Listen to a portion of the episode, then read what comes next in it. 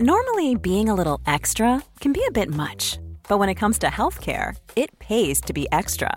And United Healthcare makes it easy with Health Protector Guard fixed indemnity insurance plans. Underwritten by Golden Rule Insurance Company, they supplement your primary plan, helping you manage out of pocket costs without the usual requirements and restrictions like deductibles and enrollment periods. So when it comes to covering your medical bills, you can feel good about being a little extra. Visit uh1.com to find the Health Protector Guard plan for you.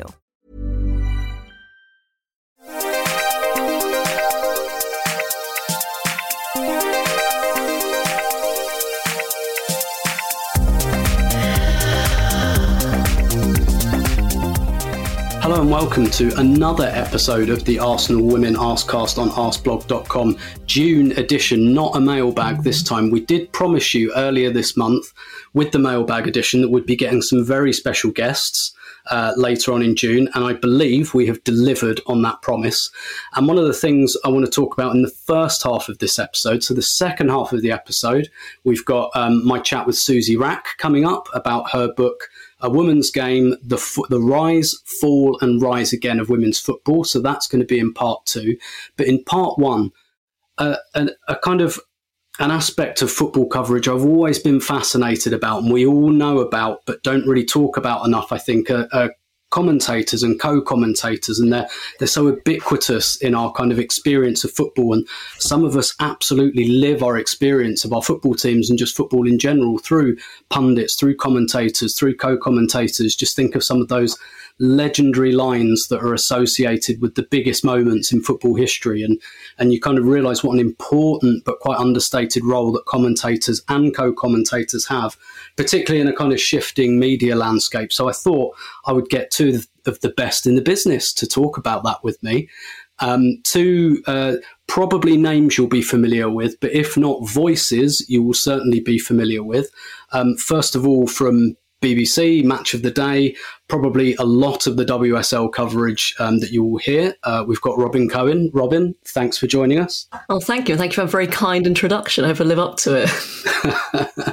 and uh, and and so obviously we'll get the kind of the commentator's view from Robyn, and then on the kind of co-com side, because obviously that's a really interesting role as well, and, and actually quite a different role to that of commentator. Delighted to be joined by Lucy Ward. Lucy, thanks for joining us. And thanks for inviting me. I'm looking forward to it. Yeah, yeah great stuff. I mean, the like I said um, at the top, really, this is this is such a kind of a fascinating role, and I think it's a lot of us who watch a lot of football um, probably consider it something of a dream role um, to be a commentator. But I've heard it compared, uh, Robyn, a little bit to like being a teacher, in that the lesson is actually only a small part of what the teacher does, and and and for the commentator, um, you know, that's that's probably true as well, and um, I guess t- to start with, Robyn, can I get you just to talk a little bit? I mean, I guess about your career.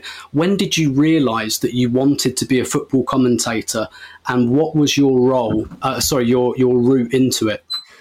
I don't think I ever realised it, to be honest, Tim, because it didn't really. Honestly, it didn't even enter my thinking about this could be a job. Um, I think, but like a lot of people, I got into it completely by accident.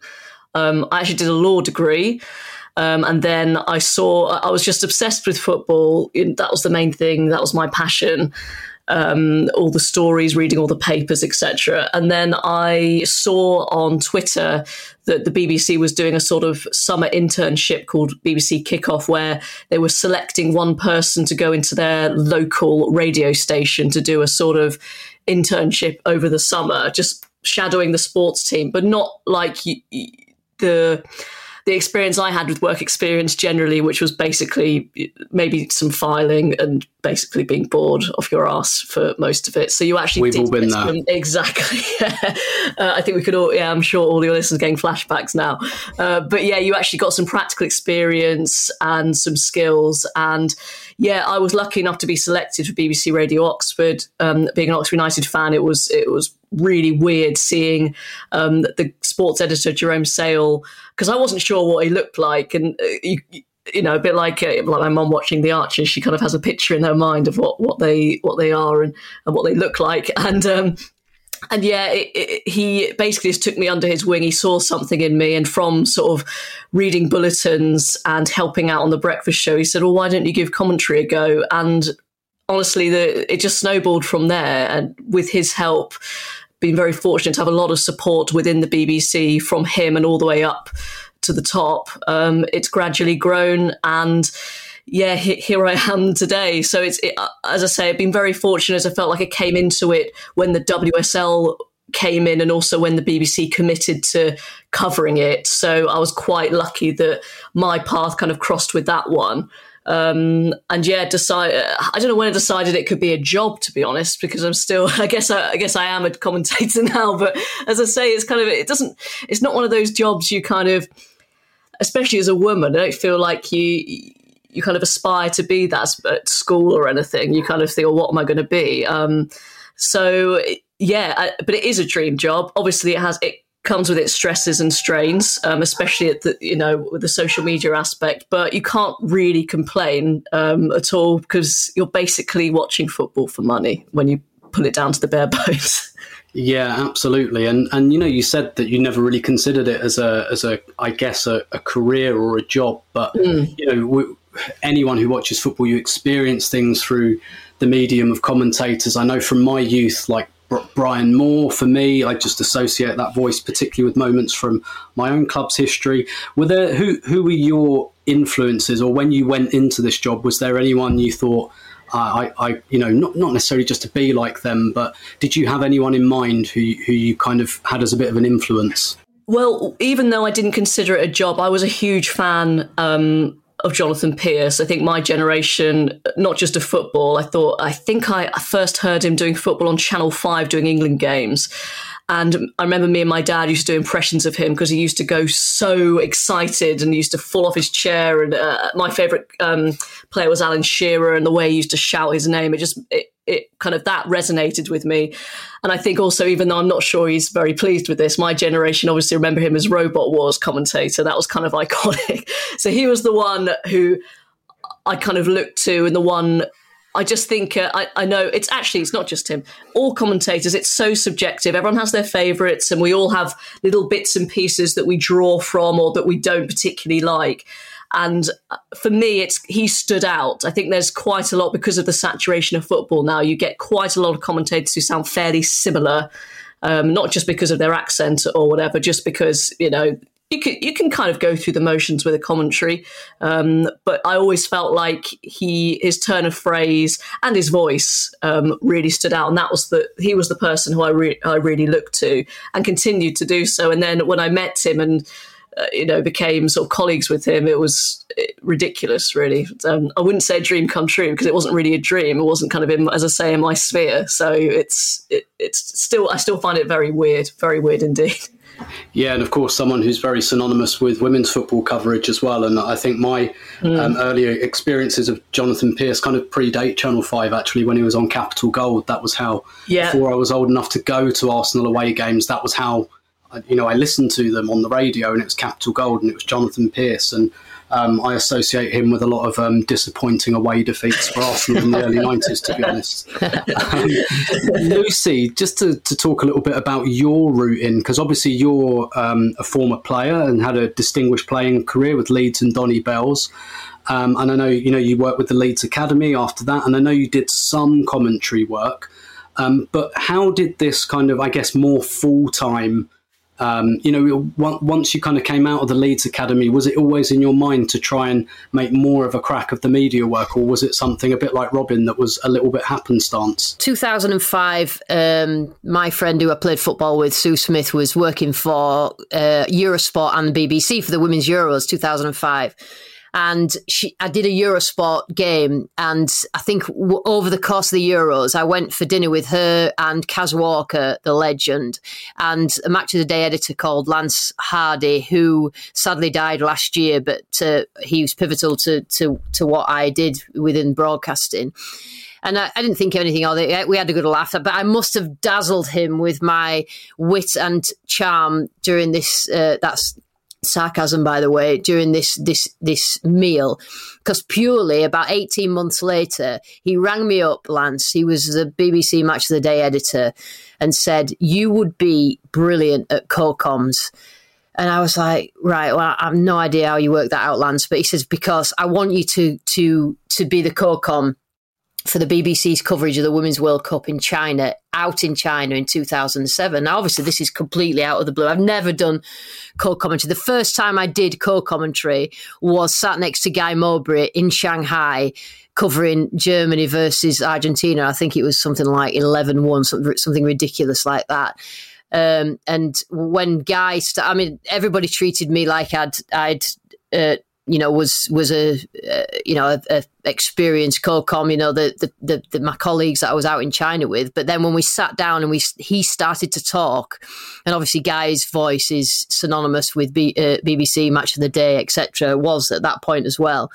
He started to talk, and I had a, like a mini nervous breakdown because I was like, "Oh my god, I'm just about to co-com on the BBC in China." Uh, and I've never done it before, and I just I'd done quite a lot. I learned quite well by listening and watching other people, and I think I'd listened a lot to Guy with Mark Lawrenson, and I think that they're not not everybody liked the way that Mark Lawrenson co-com, but his timing and his humour with Guy and the the nature of their relationship, I, I thought was brilliant. And so what I wanted to be was myself, obviously, but the female Mark Lawrenson in terms of the relationship that I had with Guy. And, and look, we met uh, in the queue for the for the uh, um, plane from Leeds Bradford to Amsterdam. It's the first time we met, and we had to obviously develop a relationship. And that's a running theme.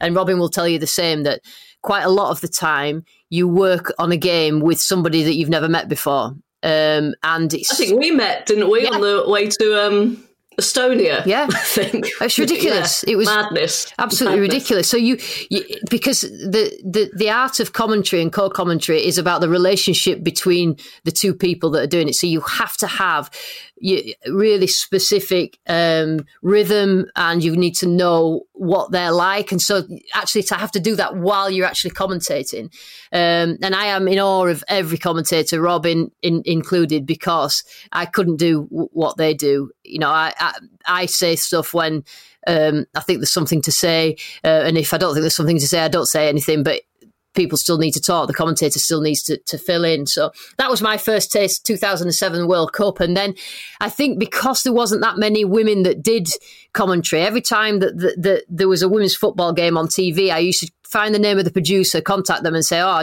I've done BBC, and they, um, you know, do, can I work for you?" And so I ended up working for Sky, ITV, Channel Four, BBC again. Um, and obviously the people that now are working as co-com women that were, were still playing at that time and i was playing at the time and um, and did it at, at, at, and obviously worked as a co-com for years and years. In fact the first time I did a men's game, a Premier League men's game, was December 2020, and my first, obviously, co-com was in 2007. So I did a pretty long apprenticeship um, in terms of getting myself to, to that stage. If that's the, the, the pinnacle, but obviously, a men's Premier League game is. Um, there's a lot more attention on it, shall we say, than than there ever has been a, a, women's game. But I just I just find it naturally easy, and I say naturally easy in in terms of talking because that's all I ever used to do um, is talk and at school and during my time in a football club. I love being part of a team and and sort of trying to sort of join in a bit a little bit of fun and and I think that's sort of natural um, I, I, think I'm quite aware of other people. I'm, I always try and leave it to the co- the commentator to lead, and the wherever the commentator is, I just try and fit in around around them. And and I think most importantly, as a as a team member, when you're going abroad, so me and Robyn have been to France 2019, which was a fantastic trip, but time was really really tough. I try and just be the one um, who is quite laid back and and tries to make people laugh. And I think that uh, that I work well with people like Robyn doing that sort of thing. And it, and it you know, and obviously I've I've I got chosen to do um, Amazon Prime first as a uh, Premier League, and I worked for BT for ten years before they saw me do men's Premier League with Prime, and then thought that it would be a good idea for me to to do um, the Premier League with BT, and and I've and I've sort of since then. I have a contract now with BT, and and it's now my full time job. Yeah, that's incredible. And, and a lot of the things you've spoken um, about there, Lucy, kind of, I, I, don't know if it rings a bell in your head, but it makes me think of your experience as a player, you know, um, getting that chemistry maybe with people that you don't know and that you've only just met, or maybe you meet on a bus or a plane, like a new signing or something, and thinking, right, I have to, I have to find out what makes this person tick quite quickly, and talking about the travelling aspect and things like that. And and obviously, you know, now it's a, it's a much more viable career route, I think for um, you know a, a, WSL footballer, for example, who might just be retiring. Um, wh- whereas for you, um, obviously, it, like you say, you're one of the first to come through. Do, do, you, do you think that from your playing career, you bring things from your playing career into the, the co-coms aspect? Yeah, I think the, the playing career, I think you're exactly right, Tim, about the being part of a, a team and sitting yourself in a certain role within that team to ensure that the team is is as, is as effective as possible. And I and I think I, I, I do that quite well. I think my experiences of playing with with top players who were who've played for England, sort of like the last ten years, the younger players that I've played with, but I think a lot of it is when I worked at Leeds and I was part of um, the academy staff and working in a training ground, a professional men's training ground. That has given me the most experience to, to, to have any sort of authority on on talking about football because I know exactly how probably more so men's players work than than women's players. Obviously, I, I, was a women's player, so that sort of comes natural to me. But knowing how professional football works, I think that has has really really helped uh, me have that sort of background knowledge and that authenticity as well. You know, working sort of 17, 18 years within a professional football club. I think I, I have always struggled with not being a top player in terms of not having caps for England. So when when um, broadcasters used women, they had to say, well, we, are using her because she's got 150 caps for England, so you can't complain about that. But with me, they couldn't say that. And I think that's why I, I didn't come into the sort of um, mainstream and into into men's uh, Premier League coverage until they'd seen me and thought, well, actually, she's quite good. Well, I'd sort of had 15 years experience by by by by that that stage. Um, but I've always struggled with the well. How do you know anything about it, particularly men's football, when you know you didn't even play for England? But I, I don't actually think that that has anything to do to do with it. But I think that's that's one of the things that I think has, has held me back. So I just re- worked really, really hard on making sure that that, that when I did co-com, I, I was as, as good as I could be. Yeah, and, and you've kind of touched on there a lot of the things that make a good co-com, both behind the scenes and in terms of like bringing the colour to the game, and obviously not having to talk unless unless there's something to say. But Robyn, the job's very different for you because you have to talk pretty much all of the time, and that um, that strikes me as quite an intimidating thing to have to do. Um, for, for, you, I don't know how much you've ever thought about this, given the way that you got into the gig, as it were. What what does the job description of a football commentator look like look like to you? What do you think? Um, like what what are you there to do in your eyes when you go and commentate on a game? Well, I'll, I'll quote um, the doyen of football commentators who, uh, trains everyone at the BBC, Rob Nothman, who's, who's very well known. He also does reporting and producing for the BBC. But I think especially TV and radio is very, very different, which is something I learnt very quickly because you start off with radio where you basically have to talk the whole time, which actually is, I found okay because you can say things, add color, you know, uh, um, description, because people can't see what you're seeing. When I moved to TV, I found it very difficult to realize that you don't have to talk the whole time and you end up when you're when you've come from a radio background which i believe most commentators have a vast majority of them especially from the bbc you realize actually that you you can let it breathe and you you try and uh, take all those things out that people can see. So, like saying, "Oh, a left-footed shot," you don't need to say that anymore. Things like that. But Rob Nothman always used to say, "You need to add value." That's what you do. You don't want to be um, because, in all honesty, unless it's a kind of really, really uh, intense, important final, a lot of people will sort of dip in and out so you're kind of the soundtrack to that. So you don't want to be too intrusive. You need to know what to say at the right time. So, it, and honestly, it's taken me the best part of a decade to feel confident that I'm doing that. And of course, not always. You don't always do that.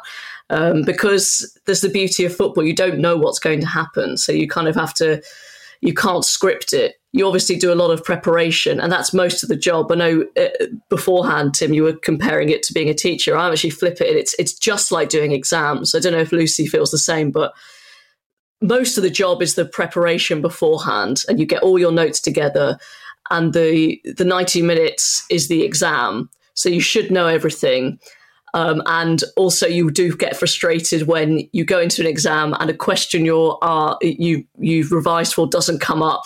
And so that's another discipline that you need to learn which i needed to learn is not to shoehorn in all your preparation just for the sake of it because you think i've worked so hard on this and this is brilliant so i need to get this in somewhere. But it it it sounds really weird when you when you do it that's a perfect yeah. analogy. Sorry to interrupt. That's a perfect yeah, analogy. Yeah. Right? It, that is perfect. That you are that you do get a little bit frustrated that if something doesn't come doesn't happen, like that you're like this no! brilliant bit. yeah.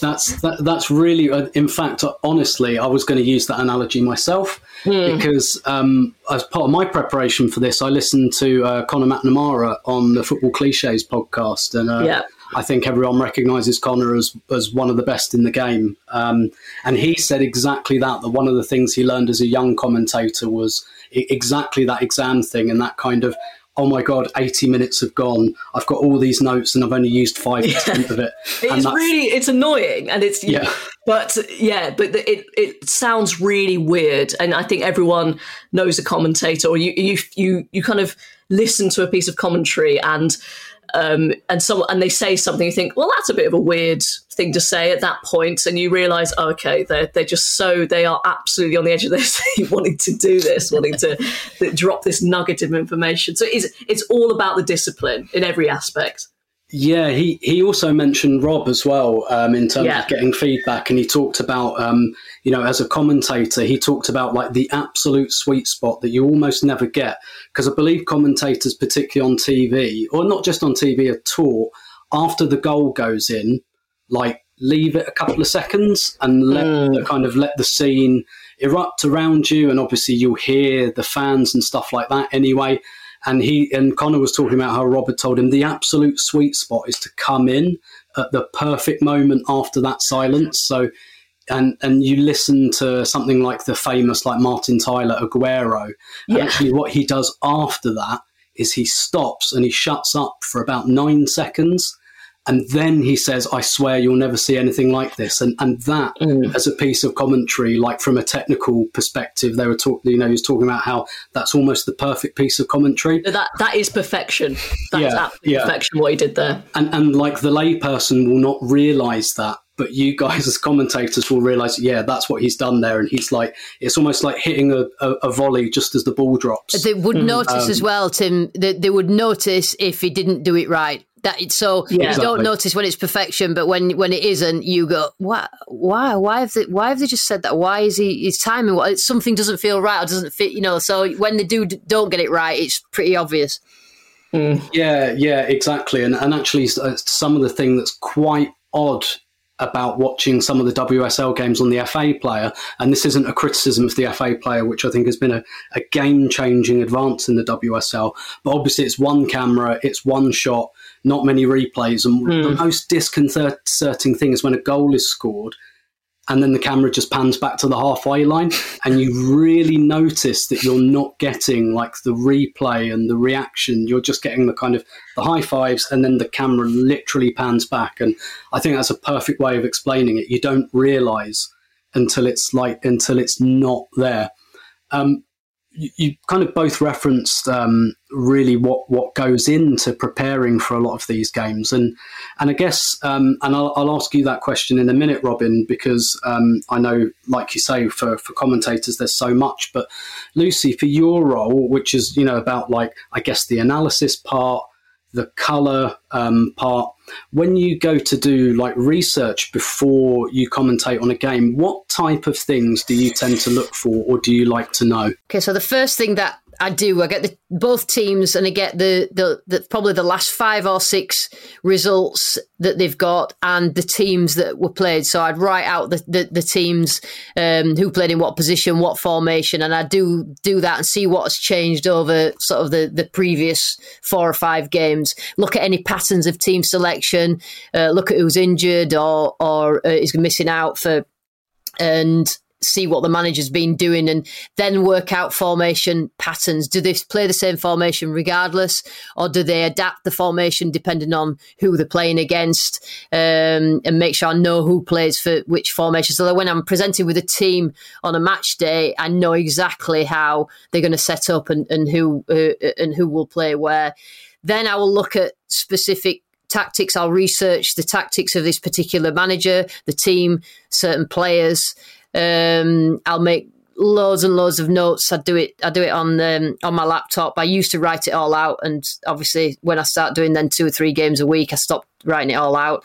Um, and I'll make notes about that, and then eventually, I will end up with. Um, I have three pages. One page which I have. I split the, the, the moments of a game into in possession, out of possession, lose possession, and regain possession. So for each team, I know what they do generally uh, in those four moments of the game. So I'll I'll if I don't really know the team, but I know what formation they'll play, I'll I'll generalize unless uh, until I do watch them.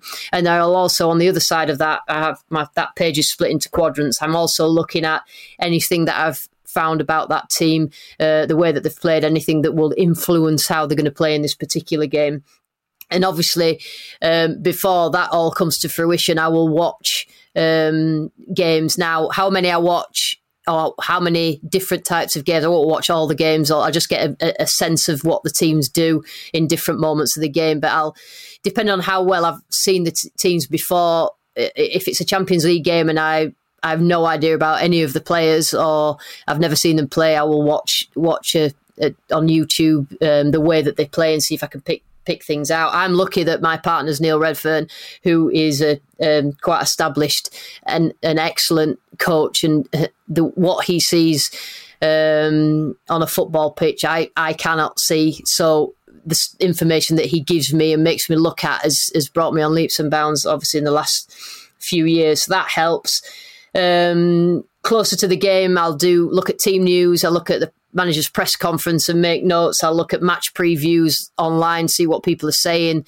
I listen to um, podcasts about uh, the specific good podcasts for each club. So what what is the fans' perspective? What are they thinking?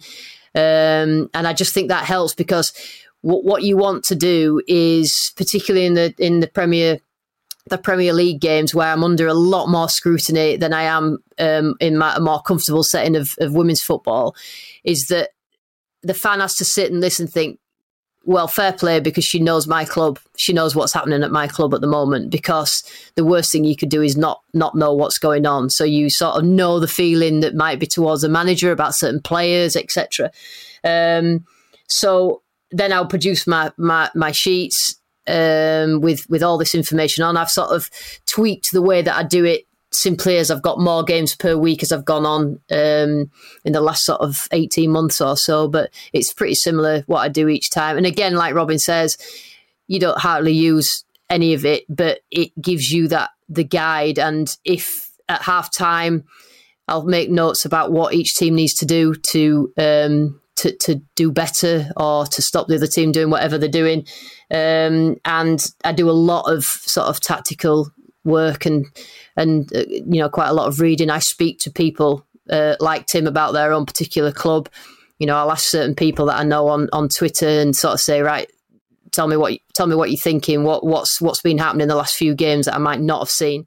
Uh, so it's quite a lot. it's quite a lot, and um, it just for me, it's about prep- being prepared. Uh, I feel a lot better going into a game when I've done all that stuff. That that whatever happens, that I can cope with.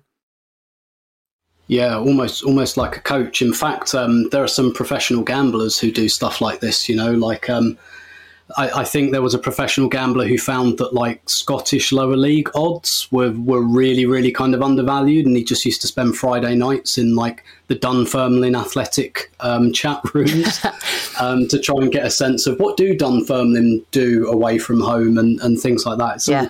it's all really, really fascinating. And, and Robyn, for you, um, what what kind of research? Do, uh, like, obviously, there's a strong data component.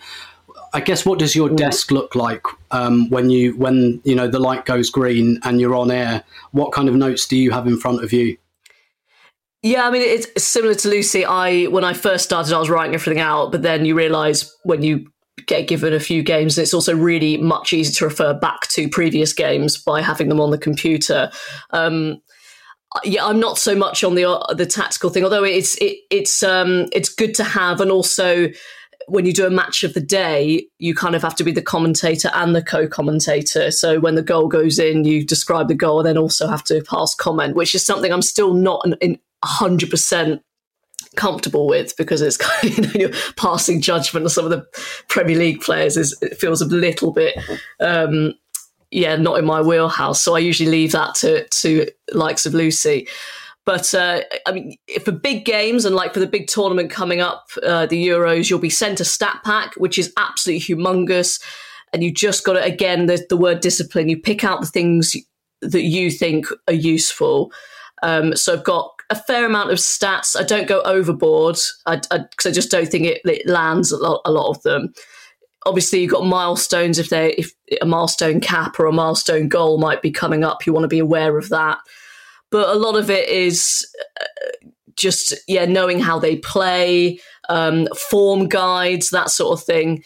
Um, so it's it's a little bit more, as you say, sort of data based in, terms of that. So I've got a sort of list of the all the players and all the relevant information that I think I'll need, um, and how the team are doing, where they are in league, um, or, or if it's a tournament past, tournament histories, things like that. It's more more of that sort of side of things uh, because you know ultimately it's I'm not the expert. It's it's the person sitting next to me who is going to be talking about um, why something happened or why it was good or why it was bad. So it's yeah, it's it's it, that's not that's not really um, uh, as I say, that's it's not really my remit. So yeah, it's more more sort of stats, but. Um, I personally don't go too heavy on them. Uh, just just the sort of the ones that that, that I think are interesting. Um, so when it's got when there's too many sort of variants, uh, you know, so and so scored that many goals. The say uh, while being under 21 and being from Brazil. It's just like it's too much. It's too much. It's not. It's not. That's not that special. Stat. Yeah, it's not that special anymore. So yeah, it, it's it's all that stuff. yeah, I think I know the one you're referring to. I think there was a stat came out about Vinicius Junior scoring. Yeah, like, that's the one. he was like had the most goal invo- involvements for a player under 21 from outside Europe. You know, just like that's yeah, no, switched off. yeah, off. exactly. and so, Lucy, I, I've got one more question for each of you, and, and Lucy, for you, with the level of kind of tactical detail and things like that that you're looking for, and obviously you both work across kind of the men and the women's game, how much harder is that to do in women's football than men's? Like, how how far around the dregs of the internet do you have to oh. go to get some of that information? Yeah, I mean, it, it's better now. I mean, I think, oh, let, let me think where we are now. I mean, the, there'll be the most you know most available information tactically now for this Euros, and and I'm th- I'm I'm thinking thank God for that because you know I have literally got turned up to tournaments, and I think I worked out this was my tenth tournament with Olympics, Euros, and World Cups, etc. That that the first ones I'd turn up and only really know the names of the opposition player, be England playing against whoever, and then you've just got to quickly work out. And to be honest, at those stages, the BBC, when the BBC covered England, you were mostly concerned with England. You know, you weren't particularly concerned with who they were playing, so you could get away with as long as you knew everything about England. But but now it's you know when I'm doing the champ- women's Champions League, there's information, there's people you know on on Twitter. I'll use Twitter a lot who who do really good analysis work on um, teams and, and uh, teams and players. I might not always agree with what everything that they put, but I will. I'll steal. I'm a professional stealer of um, information, and so it's much better. But there is a difference in terms of when you're doing games. I always find tactically it's easier to spot patterns in the men's game um, than it is the women's game in terms of, of, of tactics uh, generally in, in, in the WSL, and that, that's no real criticism of women's football. It's just the, the, the progress of, of, of women's football at this particular moment. So it's sometimes it's it's a lot more difficult to actually work out what's happening in, in women's football. Um, but I quite enjoy that, um, and obviously the players nowadays in women's football are so much better, and it's such a joy to watch the the, the game at the level it is, it is now. Yeah, and also I, I, think some of the gaps between the teams still in the WSL, for example, like how would you, um, you know, tactically analyze what Leicester do, for example, when they lose six or yeah. seven nil to Man City? It's just, it, it's not even interesting. No, no, it isn't. um, really, particularly. Um, and and Robyn, my, my kind of last question um, for this uh, for you, I guess, is um, what kind of, I, I guess, like what does like training um, look like for a commentator? Because I'm thinking, for example, in like my own career, I, I always just wanted to be a writer. That was like the whole mm. walk, like podcast didn't exist when I was kind of setting all of this out, and I never imagined that one day I'd make more money talking than writing about football. But one of the things I learned really quickly when I started doing lots of podcasts is, you know, I'd listen back and I'd think, Christ, my voice is so monotone and boring. And we've all been there, yeah. And, and you're like, I, I, can't talk normally on on this. I have to, you know, I have to like inject some enthusiasm that doesn't come naturally to me. And um, and I wonder, like, what what's that like for you? Like, when do you listen back to your games? Was there a point where you thought? Oh no, I want, I want to like, is it, you know, do you do like I don't know elocution or intonation or anything like that? And I'm thinking, particularly with with an Arsenal perspective, I think a lot of us, Robyn, would associate you with um, with Miedema like well, many commentators have to do many times during a season. And incidentally, what a wonderful name she has for that, with all of the oh, vowels and everything in it. poetry, absolute you, poetry. like, do you listen back and do you work on things like intonation and, and things like that? Do you know what? Uh, this horrible football cliche. For my sins, I don't listen back as much as I should. I always watch back. Um, uh, you know, WSL highlights or a match the day. Um, I probably wouldn't. I wouldn't watch like a whole game back.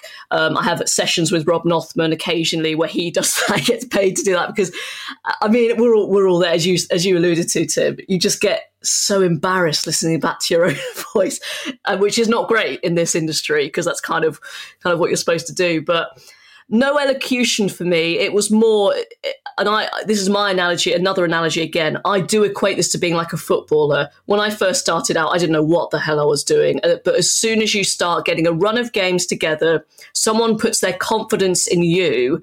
Um, because I'm not naturally a particularly confident person. You're always, always questioning what you're doing. Someone says you're good, and and they keep employing you, and then you end up I've only recently been doing kind of very consistent commentaries week in week out because I was doing a lot of just reporting just updates on final score or five live which is great in itself but it's not quite the same. And when you do when you do like a commentary and then you do another one a month later you just feel a bit rusty. And I think it's just it's that run of games. You get really confident in the rhythm um, and then you, and you get happy with what your voice is doing. And I do think it's also if you watch the amount of football that I'm sure all of us do on on this on this call, you just know when when I think it just kind of almost by osmosis you kind of know when to kind of put your voice high and when to put your voice low. When I first started out, um, my voice I got way too excited way too quickly, and voice went all over the place. So no no kind of um, lessons in terms of um, sort of pitch and things like that. It's just learning on the job, which thankfully I was fortunate enough to do because I, w- I would never swap anything like local radio or doing WSL on the on the sports website or Five Live Sports Extra, where, only my mum and dad were listening, because that is where you get your you get all the mistakes out of the way, you get your grounding, and you go back and you you analyze a little bit. I know people who listen back to their commentaries uh, you know, religiously. And I think that's a really good thing to do within, I mean, I think there's a balance to make. I probably don't do it enough, if I'm honest, but um, it's really important to, to kind of uh, go back and pick out things you think, oh, okay, I liked that. I didn't particularly like that. Um, so that that's a very important part of the job as well. And I will say this, Tim, on the on the question you asked, Lucy, it's people like you that make our jobs yep. a lot easier. the Arseblog and all that stuff. I was, I was thinking, I, this makes our job so much easier. And every if every WSL club and every well, not just WSL, if every women's football club had a, an outlet like that, where I really trust it, because I think that's the other Yeah. um, problem, isn't it? Trusting, Lucy? yeah. You, you yeah, because with Premier League stats, you think, well, I'll just believe that because you know there's people. This is that people doing that as a full time job, and you think, well, you know, there's Opta and things like that, and that's coming into WSL. But you, I always check and double check stats with women's football because you just think they may have missed something off, and it, you you you are more likely to get tripped up and get things wrong. So that's why things like Arseblog, your Arsecast, you just think, yeah, these people are passionate about the club and they won't want to get anything wrong. So you you, you put your trust in them. I, I spent 40 minutes fishing for that compliment and, um, and, and, and I finally got it. Um, so I think we're going to leave it there for now. But Robyn and Lucy, thanks so much. That was really, really illuminating and, and just as interesting as I thought it would be. Brilliant. Thanks so much, Tim. Cheers, Tim. Absolute pleasure. Um, stick around after the break because I will be talking to Suzy Wrack about her new book, A Woman's Game The Rise, Fall, and Rise Again of Women's Football. Say hello to a new era of mental health care. Cerebral is here to help you achieve your mental wellness goals with professional therapy and medication management support. 100% online. You'll experience the all new Cerebral Way, an innovative approach to mental wellness designed around you. You'll get a personalized treatment plan from a therapist, prescriber, or both in a safe and judgment free space. Your cerebral therapist or prescriber will outline a customized plan with clear milestones along the way so you can get to feeling your best. With Cerebral, you're not alone in your mental health journey. We're here to empower you to live a fulfilling life. So take that first step towards a brighter future and sign up today at cerebral.com slash podcast and use code ACAST to get 15% off your first month. Offer only valid on monthly plans. Other exclusions may apply. Offer ends July 31st, 2024. See site for details. A lot can happen in three years, like a chatbot may be your new best friend. But what won't change? Needing health insurance. United Healthcare Tri Term Medical Plans, underwritten by Golden Rule Insurance Company, offer flexible, budget friendly coverage that lasts nearly three years in some states. Learn more at uh1.com. Okay, so joining us now on the episode, uh, and I believe going ahead of Leah Williamson on the leaderboard for appearances on this podcast, we have the Guardian's Suzy Wrack. Suzy, thanks so much for joining us. I can't believe I'm ahead of Leah Williamson for anything. That is a win in my book. I'll take that all day long. Yeah, yeah, indeed, indeed. And Suzy, we've got you on for um, a very specific reason today. Would you like to tell our listeners? I'm sure most of them heard about it anyway, but what, why exactly, or what exactly we're going to be talking about today? So I have a book out. Um, it's a sort of like a, I suppose, a sp- social political history of women's football is the way I always describe it whenever I'm asked. Is um, yeah, basically looking at the game through history. It's rise and fall and rise again is the tagline, but um, yeah, starting from the very beginning, the earliest records of women's football right through to the present day, and hopefully finishes up with a little bit of a call to arms and a manifesto for what the game should be as well, which was like quite an important part of it for me. I didn't want it to just be a history. I wanted it to speak to what the future should look like as well. Um, if and yeah, talk about the trajectory of it too. And uh, one of the things I wanted to focus on actually was that I, I personally I love the title, um, the rise, fall, and rise again of women's football, and that to me is that's really, really. Um, I think that's the thing that conveniently a lot of clubs at the moment, maybe a lot of, actually not so much the FA in an English sense, but a lot of regional FAs would like to have you believe that women's football is something new that's only just started um, and maybe erase some of that history and particularly not even just the history of like the 60s and 70s, but going like back to the 19th century. Um, what, what, I, I guess like, um, how how intent were you on like the title and the theme of the book really really putting out there very very clearly that women's football is basically as old as men's football but there are reasons why there's a bit of a gap in the in the history books Yeah, I mean it's it's the critical piece, isn't it? Really, in that like obviously so many people look at women's football today and think of it as a new beast and uh, as something that is being thrust down their throats or is being you know is the the growth is is not organic it's being forced. But actually there was this whole period of time where there was actually pretty organic growth of the game um, and then it was cut down by the FA's 50 year ban of uh, women's football from um, all the grounds uh, that it was in charge of. So like I think it was really important to make it very clear that uh, you know in the rise to fall the rise again that there was a there was there was a rise before it sort of suddenly shot up now.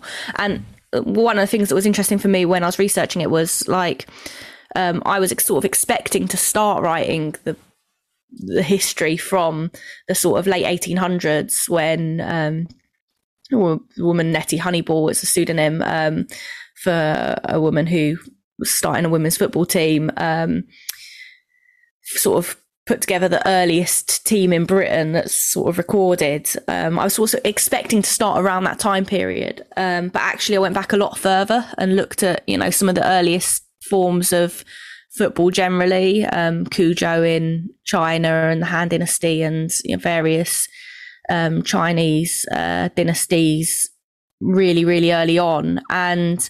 Actually, there are examples of women having not played proper games, but having kicked a ball. There's illustrations of them playing football from that time period.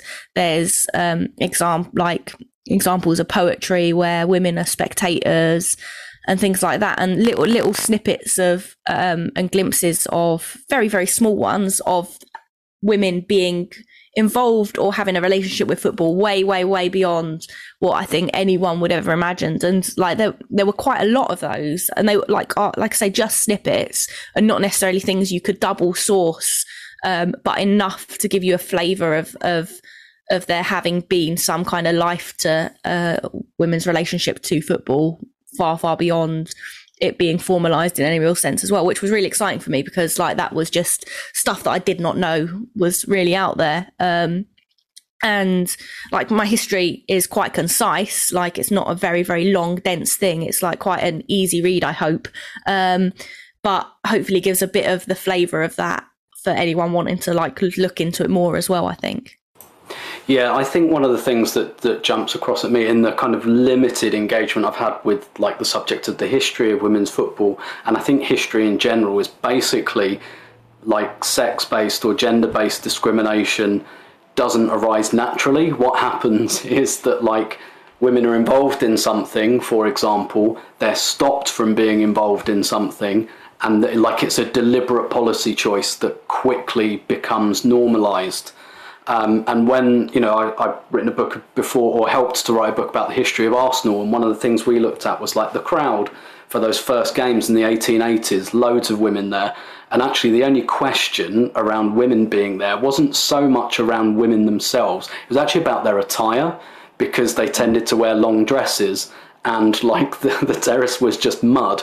So the questions originally weren't around the presence of women. It was oh, but like their dresses are going to get dirty, which I suppose still feels like a very dated kind of sex-based stereotype. But the people's issue wasn't women being there. It was like, ah, how can we make this environment a bit more comfortable for women? And and uh, and and that's one of the things that really jumps across at me. Um, you know, it, what like what is that? What came across to you, like in terms of there being like a very deliberate, hardline attempt to almost like stamp on the throat of this thing.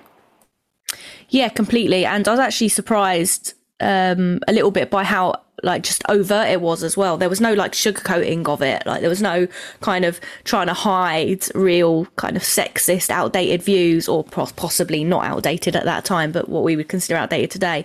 Views behind like a veneer of respectability, or um, or like you know, kind of some kind of smokescreen that would you know make them make people seem that like they didn't have uh, particularly terrible views on women. It was just really, really out there and overt, and you know, in the press, very, very literal about why they thought women shouldn't play football, um, why it was inappropriate, why it was, um, you know, they were physically incapable, um, why um, it was, yeah, like totally unsuitable for um, for spectators to be watching women playing football, um, the clothes they wore, everything was just very, very overt. Um, the only thing that maybe was less obvious was the fact that I think a lot of it, um, a lot of the reasons behind the ban coming in was um, that the FA was scared of where the money was going.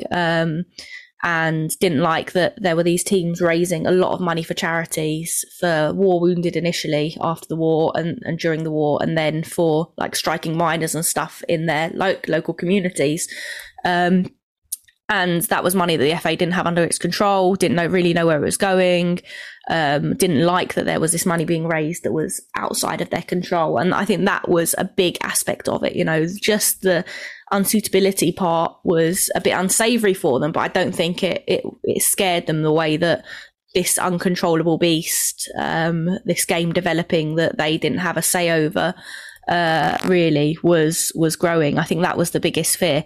Um, and I also found like some sort of very very brief mention of the ban possibly having existed long before 1921 of that actually of that actually being a second ban on women's football and that there actually was one sort of in the early 1900s um, but was from what I can find forgotten about um, and was never actually lifted. And when it regrew in the war um, as women went into the factories and then sort of joined factory teams and uh, built factory teams sort of as a natural part of that um, then there was a new ban brought in with an old ban having never been been lifted, um, and that actually women's football may have been stopped in its tracks much much earlier. But the evidence of it is so slim. There's just a loose mention of it in a few newspaper articles that suggests that actually uh, late 80 uh, early 80 early 1900s late 1800s there was there was another ban of women's football which again was something that you know just fell across in research and you know still trying to do a bit more research into uh, to find out just how uh, how real that ban was. And you know, you referenced there a lot of the, the the element of research. Like one of the things, anyone who tries to cover any level of women's football, finding stuff from ten years ago is really really difficult. You know, even post ban but how difficult was it to find stuff, you know, from like the late 19th century and also that period I'm interested in during the ban, which obviously wasn't like a legal ban. It just meant, just meant, it, it, but it might as well have been, but it's just, it was, you know, that they weren't allowed to play on grounds where men played, so they weren't allowed to play in men's stadiums, etc., etc. How difficult, and so that kind of forces it underground in a sense. Mm. How difficult was it you know, just researching this book because I know finding stuff from 2010 is next to impossible. So, like the the 60s, the 50s, the late 1800s, how difficult was that? Very, especially when COVID hit and we're suddenly thrust into pandemic and you can't access any archives, can't go to National Football Museum, can't get into the British Library archives, and you've got a book to write on history of women's football where very little exists. Suddenly makes it all all the harder, and you're really reliant on like British Library online newspaper article ar- archives and things like that. Um, and then just pre-existing research as well. There's a lot of like individuals, Steve Bolton, Jean Williams, um, Carrie Dunn, like who have done a lot of work in researching uh, sort of individual teams or periods, um, but you know, not necessarily brought it together in the way that I wanted to do with this book, which was contextualize it as well in sort of like right, why, like what was going on in the world at the time of all these key moments for women's football more generally. Um, you know, what were feminist movements like at the times and things like that. Um, so it was reliant on a lot of pre-existing research done by people and then yeah delving into a lot of online archives um, first-hand accounts of people um, you know, interviewed Sue Campbell um, around the Olympics and things like that, and Kelly Simmons around sort of her earliest days at the FA, um, and you know when the FA took over the running of women's football and things. Um, and yeah, I mean, when you're uh, like, I suppose the sort of bonuses is when you're covering the entire history of women's football, you don't have to go into a huge amount of detail on um, specific games per se, bar like in some of the major tournaments or some really critical ones, you know, the 99 Cup final, um, World Cup final, um, and things like that. But um, so you don't need to necessarily find loads and loads of stats from games, and which is the hardest part, right? But um, yeah, obviously, you know, when you're when you're falling back on, um, you know, people's kind of lived experience of things, you also have to be careful about how much you rely on their own view of it and be aware that there there are probably other views of how time periods went and how games went and how decisions were made, which is very, very difficult um, and something that I suppose has to be almost caveated throughout the, a whole book like this, where the history is so difficult to find and it's not been recorded at the time with the kind of diligence that you'd hope for when you're researching a book and writing a book like this. Yeah, hundred percent. But again, when we did like the Woolwich Arsenal history, there's a whole chapter on here are the sources, here are why we doubt some of them, here's why we think this would like almost an entire chapter as a caveat to say like here are the sources. This has been a popular source but we doubt it for this reason. This hasn't been. We think you know there's so so much of that um, one, one of the periods I'm really interested in is because we talk about the ban, and I think, um, relatively speaking, that's coming more into the public conscience, and it's certainly talked a lot about, you know, a lot within like the the community of women's football and women's football fans. But the period I'm really interested in is from 1971 until the FA actually takes up women's football in 1993. Because we talk about the ban being lifted, but really the impression I get is just lifted in name only. Um, what what did you find out about that period? Like the seven, you know, 71 pressures come on, the ban is lifted but like say like the rest of the 1970s and the 80s what what about those uh, that kind of era of 20 years or so did did you find out or or what impression do you get of that era that it was a battle essentially that it was like i mean it was almost a battle as if the ban was still in place in that you're you're still trying to like it, it was lifted but there you know there was no you, you didn't have the volume of teams there to really kind of put the pressure on to actually kind of make things happen in a real big way to make a big fuss about it. Um, and it was almost lifted to stop the noise to a certain extent. Um, and so then you've got this real sort of battle of these small groups of teams and individuals trying to find a way to get the FA to take it seriously, and you've got the formation of the Women's Football Association that have helped get the ban lifted, but is still a pretty chaotic organisation um, with you know its own internal problems. Um, which you know protects the amateur status that uh, is needed to keep the FA on board when you've got players that are being offered professional contracts, places, and things like that. And so you've got all these like contradictions in that time period, um, and people vying for, um, for I suppose credibility and and um, being and getting the game to a point where it's viewed as credible um, enough for um, the FA to back it. And then you've got the point at which the FA back it and don't necessarily even then take it particularly seriously.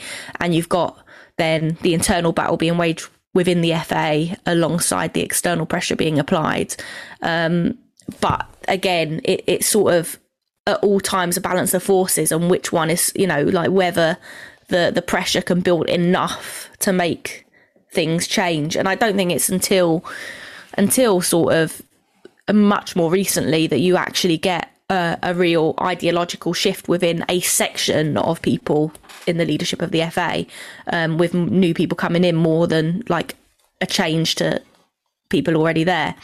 That you actually start to see any kind of real movement or belief that the women's game deserves to be supported and funded and backed. Which is, I mean, it's terrible, isn't it, when the FA is is a body that's not for profit, right? And um, you know, is supposed has the slogan to now today that football is for all, and yet you've got this ridiculous scenario where this not-for-profit body that is supposed to promote f- football for everyone doesn't give the same prize money for the FA Cup, uh, men's FA Cup as it does to the women's, or for that matter, like for disability football um, and things like that. You know, in in theory, like for a not-for-profit body should actually be weighting towards the other stuff, not even making it equal. It should be weighting towards the weaker um, like little sisters of the of the uh, of the equation rather than um, even equalizing it because that would be that's the way you push that's the way you close the gap right? It's not equal. Equal maintains the gap.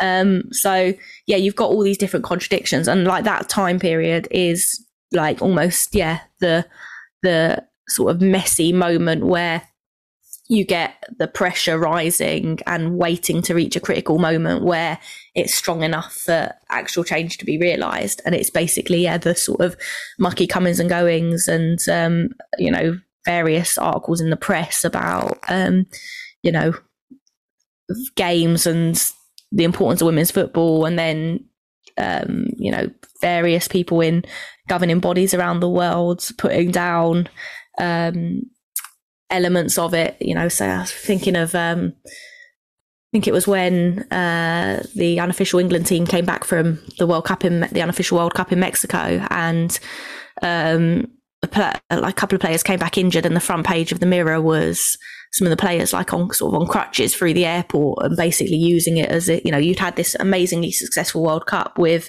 um, what possibly had the the biggest crowd that women's game has ever seen of over 100,000 fans um, although you know the records again, you can't totally rely on the the different numbers that are, are touted around. Um, but then the choice of the mirror is to go with, um, you know, this this look the, these girls are coming back broken from having competed in this football match, um, and yeah, so you've got all these kind of those kind of different contra- contradictions uh, arising, and it's yeah, just like a bit of a battle of forces. Yeah, yeah. I, am going to come back in a minute to um, you know how the book came about and everything like that. But clearly, when you kind of sat down to write it, you must have had before you did any research or anything like that, or even when you did preliminary research, like a rough timeline in your mind. That again, I think people who work in women's football day to day would be aware of, like the origins, the ban, the end of the ban, FA coming in, WSL. You know, a rough kind of timeline, but when like researching and writing the book, what was the thing you found that you that surprised you most, or was there something you found that you didn't have any knowledge of um, at all? I suppose it was that that earliest stuff, the real, real early stuff, the examples of um, like the artwork from like various Chinese dynasties that show women in fancy dresses, kicking balls in the air and stuff like that. There, that's the stuff that really surprised me. And then, uh, and then the, the like real overtness of the the vitriol against the game as well. Like I didn't expect it to be quite so strong. Um, and I, then I suppose yeah, they're they're the things that surprise. It's the early, really early stuff that surprised me the most, just because I I knew so little about it, and the possibility that there was this other ban um, on women's football in England that that's never, no one's ever really reported or um, has discovered, as far as I can see. Um, I've had a bit of a chat with Carrie Dunn about it, and you know we're trying to look into it a little bit more, but. Um, yeah, it's really it's really that very very early stuff. Finding the examples of um, mentions of uh, the women's game in church records from like the 12 1300s and things like that like just um, even if it's uh, sort of fair type you know novelty games just any kind of relationship at that those kind of really really early levels they're the things that really excited me because i just had no idea that you know the game existed really with women having a relationship to it that early on Anna, I, I mean, I was going to ask um, about like the perhaps the one figure in the book who really jumped out at you and, and maybe thought uh, this individual like deserves a book in their own right. But I, I think maybe there are probably too many to mention. But you mentioned I always I always get the synonym wrong. Is it Honey Nettie Ball or Nettie Honey Ball? Nettie Honeyball. Nettie Honeyball, that's the one. So, uh, I, like, I, I, did like a, a, much, much shorter. I did, I did a piece for 442 on like 10 kind of pivotal moments in the history of women's football, and, and I found out a little bit about Nettie. Can you can you talk a little bit about um, this woman and and and her? I guess what she did uh, for women's football because it's fascinating. It really is, and like I was just uh, grabbing the book there because there was a real good um, interview that I found with her when she set up the um, the British Ladies Football Club. Uh, that I think was done in a magazine called the newspaper or magazine called the Sketch, um, where she's basically interviewed about the reasons why she set up the team and what amazed me was that she was just so overtly political in her motives for founding the team. And it was very much like a feminist act. You know she was a feminist. She wasn't a football person. She liked football. She like enjoyed it.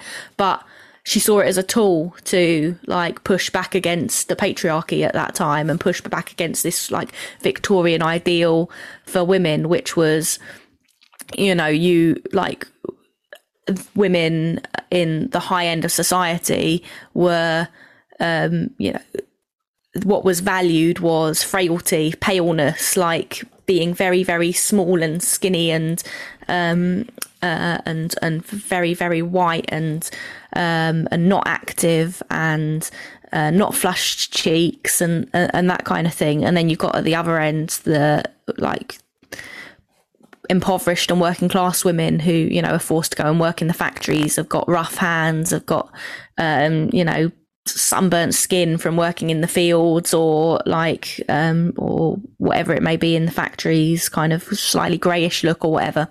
Um, and then you've got this uh, this woman championing champ- championing uh, women playing football. And I mean she she very much was pushing it amongst the sort of upper levels of society in order to drive the credibility of it and even masking some of the the background of some of the players to be able to um, sow this illusion that these were respectable women playing this game in nice nicely turned out outfits that covered their bodies and um, and things like that.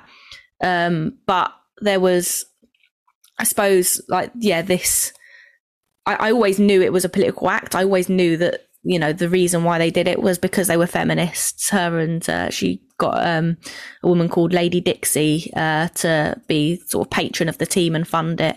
Um, and you know another feminist, a suffragette, like important um, uh, campaigners against um, you know uh, well for the right of women to wear boys' clothes and things like that. Um, and I always knew that you know football was a bit of a tool, but I didn't realize that they were so outspoken in in like putting that forward. You know, they were very you know they said it. They said that you know this is why they're doing it. That it's to raise these issues. That it's to show that women can do things beyond um, what is expected of them. Um, as you know, kind of little women in society, um, and that's yeah, that was another bit like again in the same way that the overt anti women attitudes surprised me a bit later on. Their overt feminist um, political views um, surprised me uh, as well. Like that was a really cool thing. And she, yeah, she, I mean, she was incredible in that, like, you don't, with no, no there's ideas about who she was. Um, because Nettie Honeyball was a pseudonym. Um, and, you know, I've got one in the book is that she was um, uh, from London and you know where the advert was placed that she knew the people uh, the address of where they had to post the advert say you know requesting members of a team. Um, and you know there's various different views on who exactly she was but like the you read the interview in the sketch and I put a lot of that interview into the book because I thought it was like just such a like that that actually that was one of the things I found hardest was finding bits like that, which was a really long interview, and you know it's like twelve hundred words in and of itself, and trying to decide whether to cut it or not. And I like I wanted to put the whole thing in full, and the editors made me obviously you know kind of trim it down and tied it up a little bit, and um you know kind of condense it a little bit, but I want like ideally I wanted people to read that in the way that I read it and go, wow, this is incredible. Like word for word, this is like a real interesting um, woman conversation interview. Um, and she was given the column inches to do it and, and put those views across. uh, which is also a surprising aspect in and of itself. So it, that bit was the hardest was when you were surprised by something was trying to then fit it into like, you know, kind of a few hundred words of a chapter or whatever it was. Yeah, and I think um, you know a lot of the words using in there, like really, really kind of. Um, I mean, I don't they don't ring bells because of my personal experience in any way, shape, or form. But you know, political, rebellious, feminist, like th- these were, you know, these were these were like incredibly, like confrontational almost. And I don't mean that in the negative sense. I mean in terms of like upsetting something like patriarchy, which is still enormous in this day and age. But in the time we're talking, um, you know, the idea of even the idea of questioning something like that was was kind of incredibly dangerous. Um, and you only got to look at what happened actually happened to people like the suffragettes. Um, you know, like pretty violent um, and out there. Um, the last question I'm going to ask you was maybe sh- should have been the first question I, I should have asked you. Um, and it's not really to do with the content of the book, but how did the idea for the book come about? Did you pitch it? Was it pitched to you? And um, just describe a little bit the process of writing a book because it's painful, right? agony. Um, yeah, no. So I had no intention of writing a book, and obviously, I still feel fairly, whilst you know, I'm quite experienced now. I still feel fairly early on in my career as a journalist.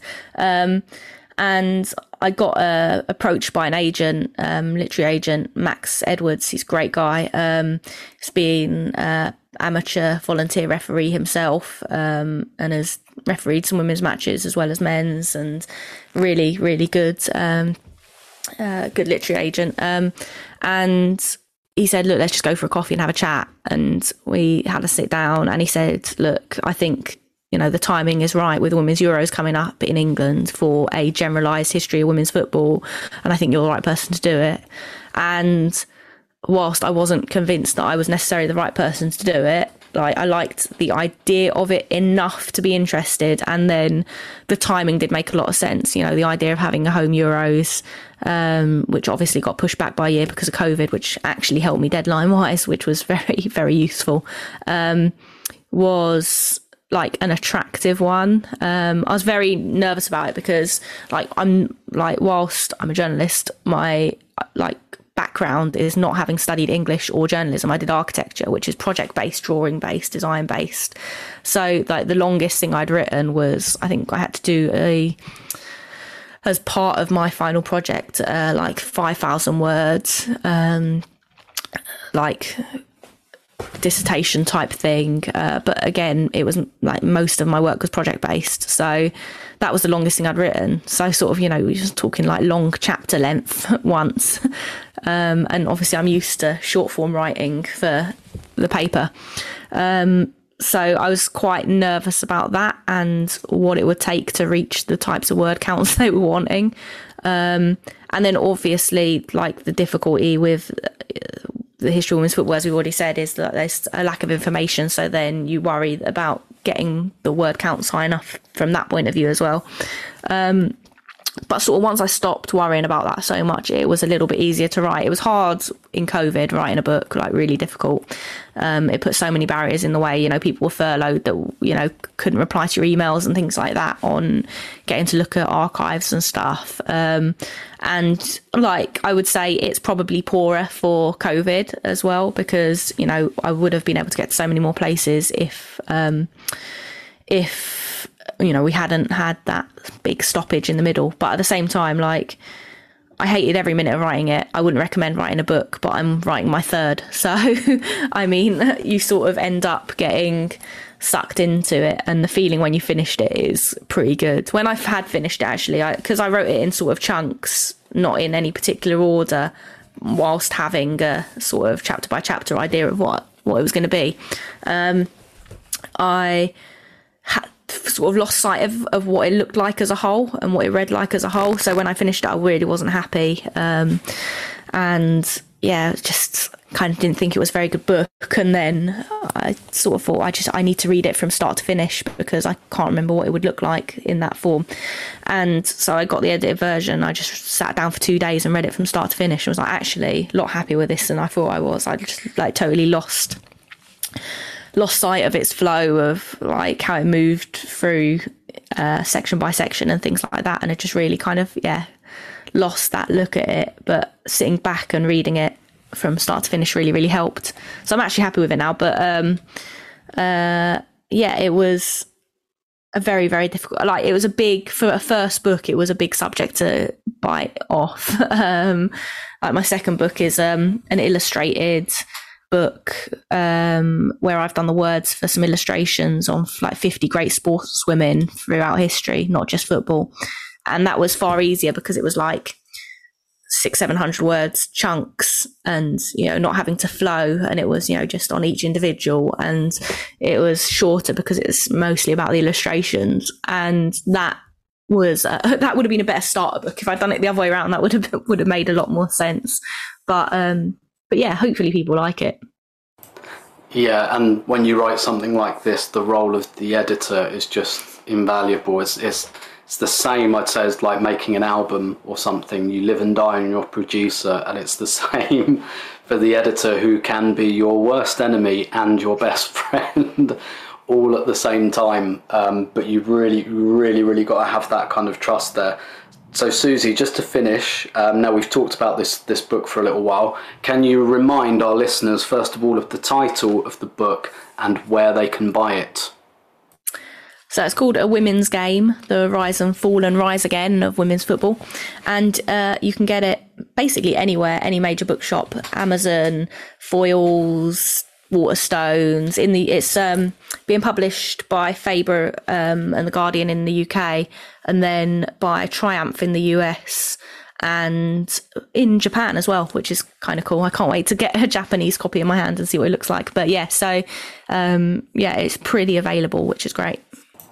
Excellent stuff. Suzy, thanks so much for your time. Uh, and I think I speak for everyone when I say, first of all, thank you for writing it because there's not enough of this literature around. And best of luck with the book. Cheers. We'll see what you think after you've read it. I'll let you know. Thank you. And that's all we have time for for this episode of the Arsenal Women Arsecast.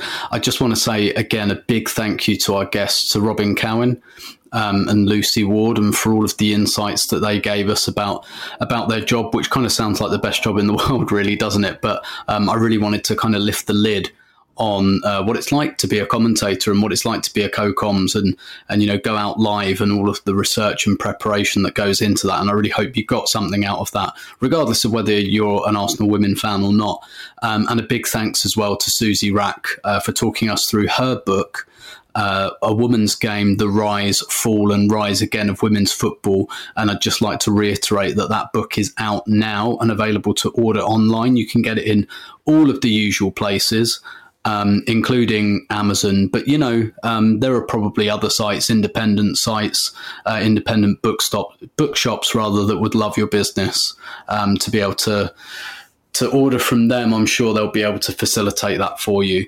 Um, but once again, a big thanks to our guests. We'll be back with another episode around about the beginning of the Euros, either maybe a couple of days before, maybe a couple of days after, but in that kind of early July time. Um, and thanks so much again for downloading, for listening, um, for all of your comments and everything like that. Um, I'm anticipating July being quite a busy month, um, not just because of the Euros, but uh, maybe we'll get some signings in the can and announced and things like that. So we'll be across all of that for you. And obviously, we will do a July mailbag episode as well at some point during the month of July. But until then, thanks so much. Take care and goodbye.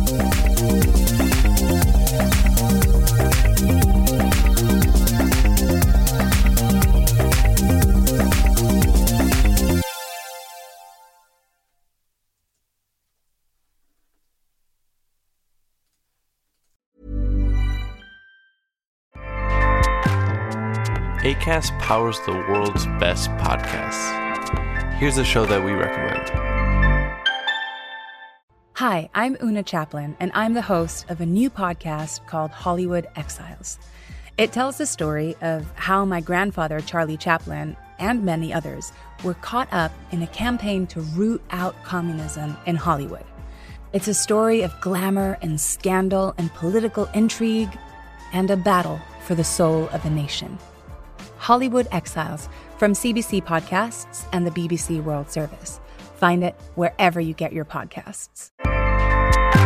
ACAST helps creators launch, grow, and monetize their podcasts everywhere. ACAST.com.